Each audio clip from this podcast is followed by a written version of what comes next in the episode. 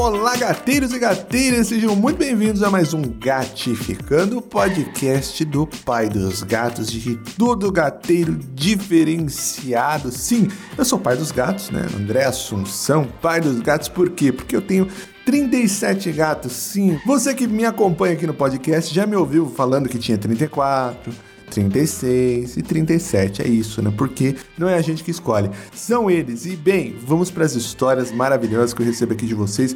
Muito feliz você pode mandar sua história se não mandou ainda no contato arroba opaidosgatos.com.br. Tem aqui na descrição do episódio esse e-mail. Manda lá sua história, como que o gato entrou na sua vida, ou alguma história interessante, engraçada, ou de superação, emocionante que você queira compartilhar com a gente. Eu acredito que as histórias vêm para somar e, e, nos auxiliar né, na nossa vida. Muitas vezes a gente está passando por momentos difíceis e a gente ouve uma história de alguém que compartilhou com todo o seu coração e seu amor e a gente sente força nisso e vê que dá para continuar é isso, né? É essa união que esse podcast faz diferenciado, né? Aqui é diferenciado, a gente tem esse contato, essas histórias.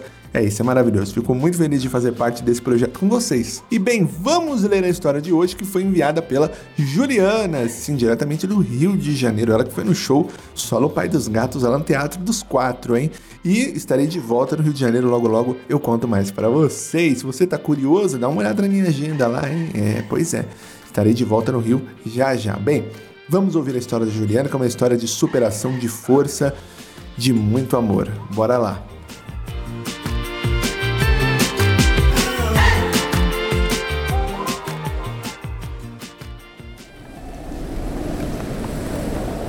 André,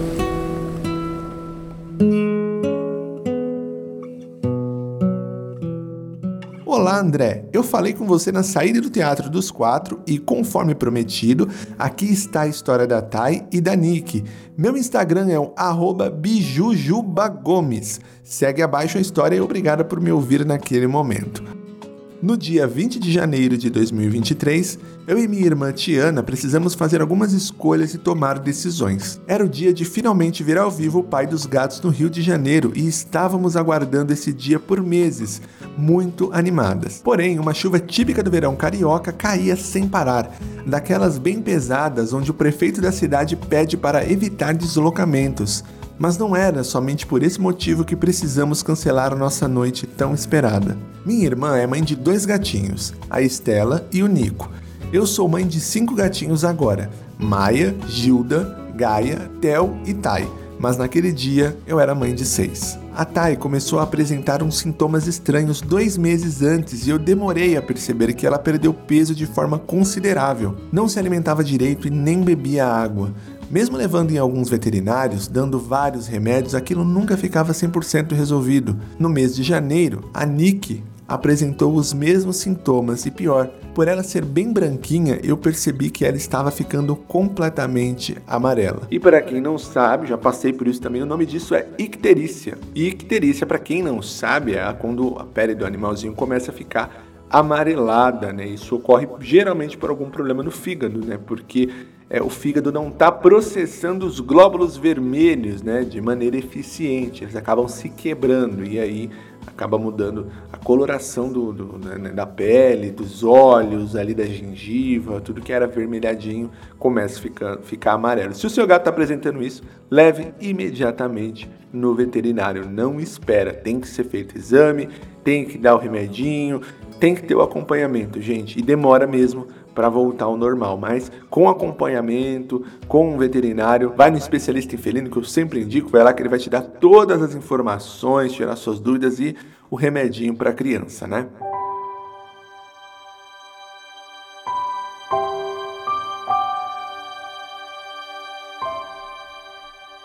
Então, no dia em que deveríamos rir com as piadas gateiras, decidimos que era necessário agir para salvar a vida da Tai e da Nick. No dia seguinte, levamos as duas a um novo veterinário que nos deu a notícia que a gente mais temia.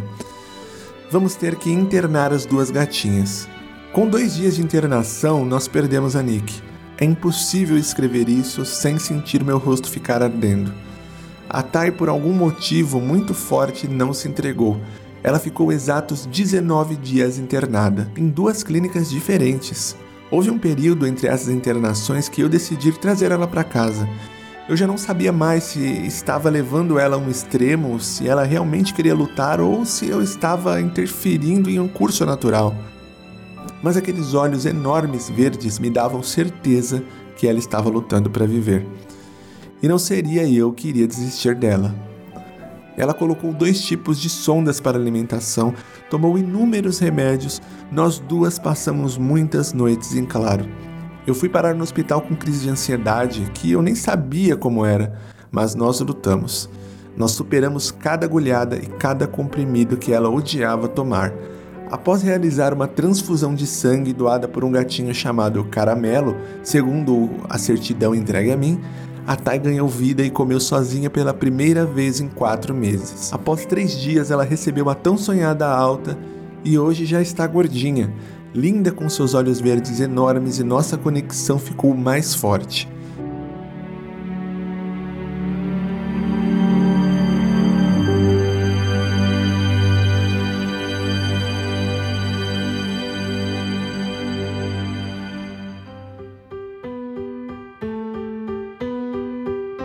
No dia 26 de maio, eu e minha irmã Tiana saímos de casa, dessa vez sem chuva. A gente enfim ia ouvir as piadas de gateira e sorrir. Obviamente é impossível não ter gatilhos e querer chorar em alguns momentos enquanto eu olhava o pai dos gatos falando, mas foram mais momentos felizes do que tristes. Foram momentos de gratidão. O coração ainda está se recompondo, mas poder falar para você o quanto era importante estar ali vendo sua peça nos faz seguir em frente para dar mais amor para os nossos gatinhos e para os próximos que certamente virão. Juliana da Silva Gomes.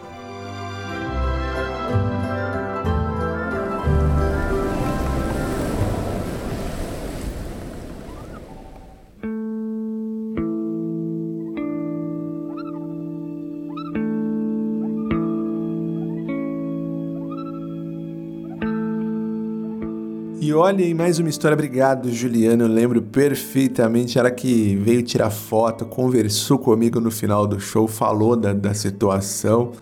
E muita força para vocês, muito amor sempre. Para todos né, que passam por isso, eu já passei. Quando o gato está passando por esses momentos, não é só o gato que sofre. E isso é uma qualidade do, do gateiro, né? É o pró e o contra de ser gateiro, né? Eu falo que é uma qualidade que tem, tem. Isso faz com que a gente tome as decisões né? Por exemplo, você vê o seu gato tendo um probleminha, você para tudo para fazer, para ir no veterinário, a gente não tem tempo ruim. Por isso que o gateiro ele para para resgatar, por isso que o gateiro ele faz tudo. A gente dá um jeito. E isso é uma coisa que chega muito positiva para somar na nossa vida e que a gente começa a levar isso para o nosso dia a dia. A gente tem que ser mais proativo nas coisas e buscar tomar atitude quando tem que tomar, não esperar. Com o gato a gente aprende isso. Não esperar, tomar atitude, né? É, a gente não tem tempo ruim. Pode estar chovendo, pode não ter dinheiro, como na maioria das vezes a gente não tem. A gente dá um jeito. A gente dá um jeito. Faz vaquinha, pega empréstimo, é, é, passa no cartão, faz dívida, vende as coisas. Isso mostra a vontade que a gente tem de fazer as coisas acontecer. Então, o ponto positivo. O ponto negativo, mas que faz parte da vida, né? A gente sofre junto. Da mesma forma, cada agulhada, cada comprimido, Cada noite a gente fica sem dormir, a gente dorme mal, é, a gente se alimenta mal, a gente vive aquilo, né? E faz parte. E eu acredito muito no crescimento que a gente tem através disso também. Embora eu veja o sofrimento do gato desnecessário, porque ao meu ver o gato ele não tem nenhum karma, nada para aprender, né? Ele tem uma visão diferente das coisas. Então a gente, por ter toda essa carga emocional, acaba sofrendo mais que ele nesse sentido, né? Sentido emocional. O gato, ele entende o todo. Eu percebo muito isso nos gatos. Ele entende todo o processo da vida ali dentro dele, né? Então ele passa por certas dificuldades muito heroicamente, né? E ele tenta, ele vai com garra e força. A gente bambeia, né? Às vezes não consegue, tá bem, não tá. A gente se espelha muito neles, né? É essa lição que eles dão pra gente. Então, tá ali compartilhando isso nos faz crescer e aprender sobre isso, né? Eu falo com clareza, assim, com toda sinceridade, que eu aprendi e aprendo muito com meus gatos, principalmente nos momentos difíceis, né? A gente aprende, você se torna mais forte. A conexão com os gatos, com o gato e com os gatos, né? Ela fica mais forte. Ele nos, nos amadurece, né? É isso. E tá aí mais uma lição que o gato sempre tá ensinando pra gente, né? Principalmente no luto. quando você tenta ali e dá o seu sangue, né, e tá junto com o gato, é o momento do aprendizado de entender que você foi e fez de tudo que era necessário.